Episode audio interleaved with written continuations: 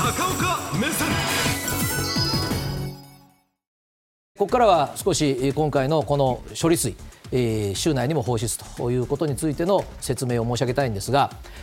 昨日内閣総理大臣の岸田総理がですね、まあ、現場へ行かれました。で福島第一原発で東京電力の説明を聞かれたわけですが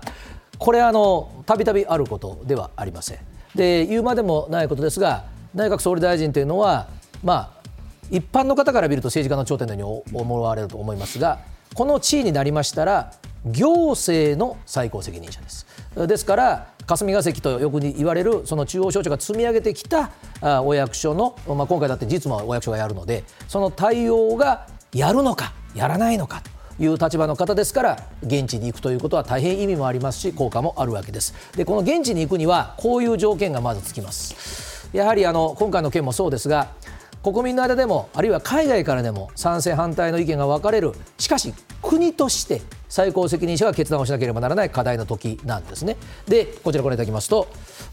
総理はですね、まあ、まず順番をこう追っていってます。で、えー、日本政府ではなくて日本政府自体の調査もありましたけど IAEA という国際機関が調査をして安心ですねという結果をまずもらった。そして、えー、西村大臣が、まあ、現場です。経済産業大臣。で、えー、福島の関係者ともう何度も通って理解を得るという努力をしました。で、えー、問題はですねこの後にまあ昨日やったことですけども現場を見るということ。それから今日やりました。実際に関係者の漁業関係者の人と会うということ。この2つはですね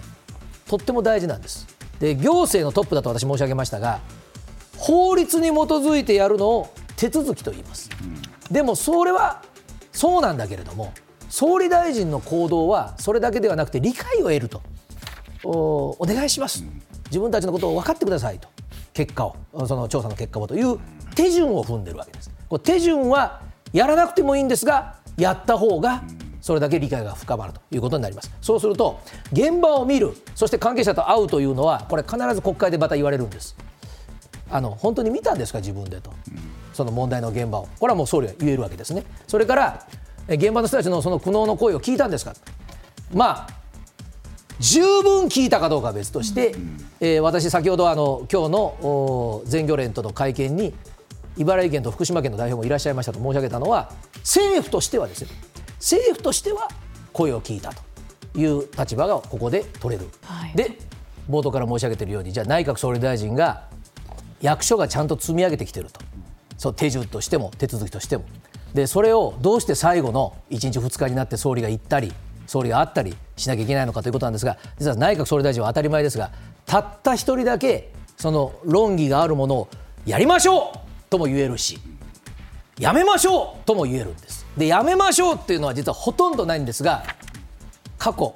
2000年から後ですが2人だけいらっしゃってそのうちのお一人は大変大きなニュースになりました。やめた方です。はいどうぞ、え小泉純一郎さんです、えー、2001年です。発言を聞いてください。極めて異例な判断ですが政府声明を出して控訴を行わないことに決定いたしました今最後のシーンお気づきになったと思うんですが周りの記者たちが一斉にバッと散りました。うん、ということは普通の行政府としてはありえないことが起きたんです。つまりお役所が積み上げてきて国が訴えられた裁判でもうこれ以上争わないということを最後の最後の最高責任者が決めたわけです、これ、いい悪いではありません、そういうことができるということをやったわけですね。で、えー、これはハンセン病というちょっと難病の扱いをめぐって国が訴えられて患者あるいはこのご家族の方からそしてその患者さんからの判決に対して国は負けたんですね。でしかし、えー、役所は全部裁判最後まで争ってくださいよという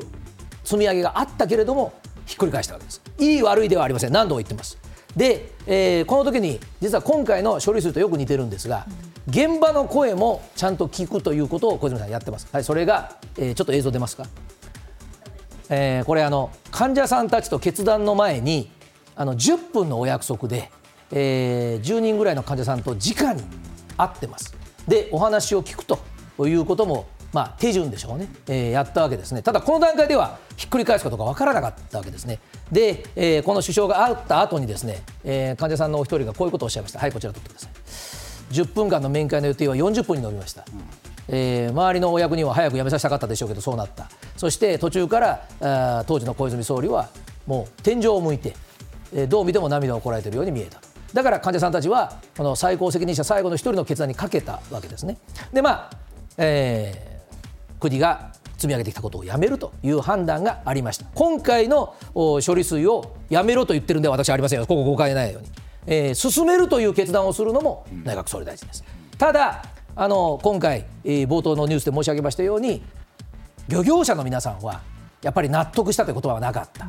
で賛成なんてとんでもなかった。反対は貫くけれども科学的な理解は分かるけれどもまあ自分たちに安心して漁業を続けさせてくれということでした。でこれ昨日あの現地を訪れた総理の行動を見て福島の漁師さんたちが言ってた言葉です。あの覚悟ということはもっと口にしてくれよ。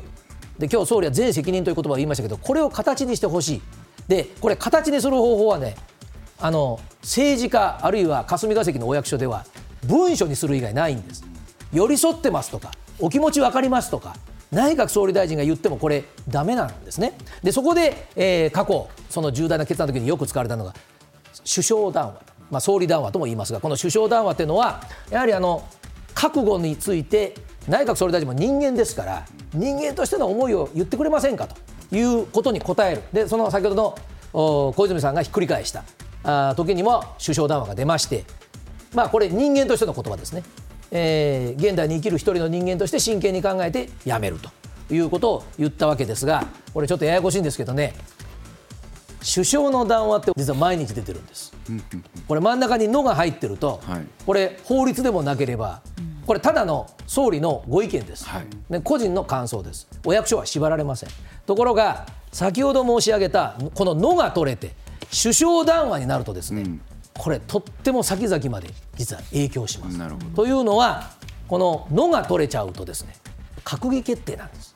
ということはその時の総理の個人の思いも入ってる文章だけれども日本という国の政府がどういう方針でしたかということを後世に残す重くなるんです。まあ明日にも関係閣僚会議が開かれると言われてますが、うん、まだこの時点では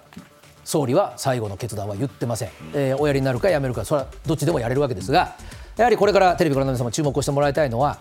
あの今申し上げました。口でどんなことを言っても、えー、行政のトップ最高権力者というのはここなんです。文書なんですね。でここまで出すかどうかです。で、えー、これが一つの注目。これあの首相談話になるかどうかも分かりませんが文書が出るかどうか。やはり今岸田さんに日本中から注がれている視線はですね聞く力よりも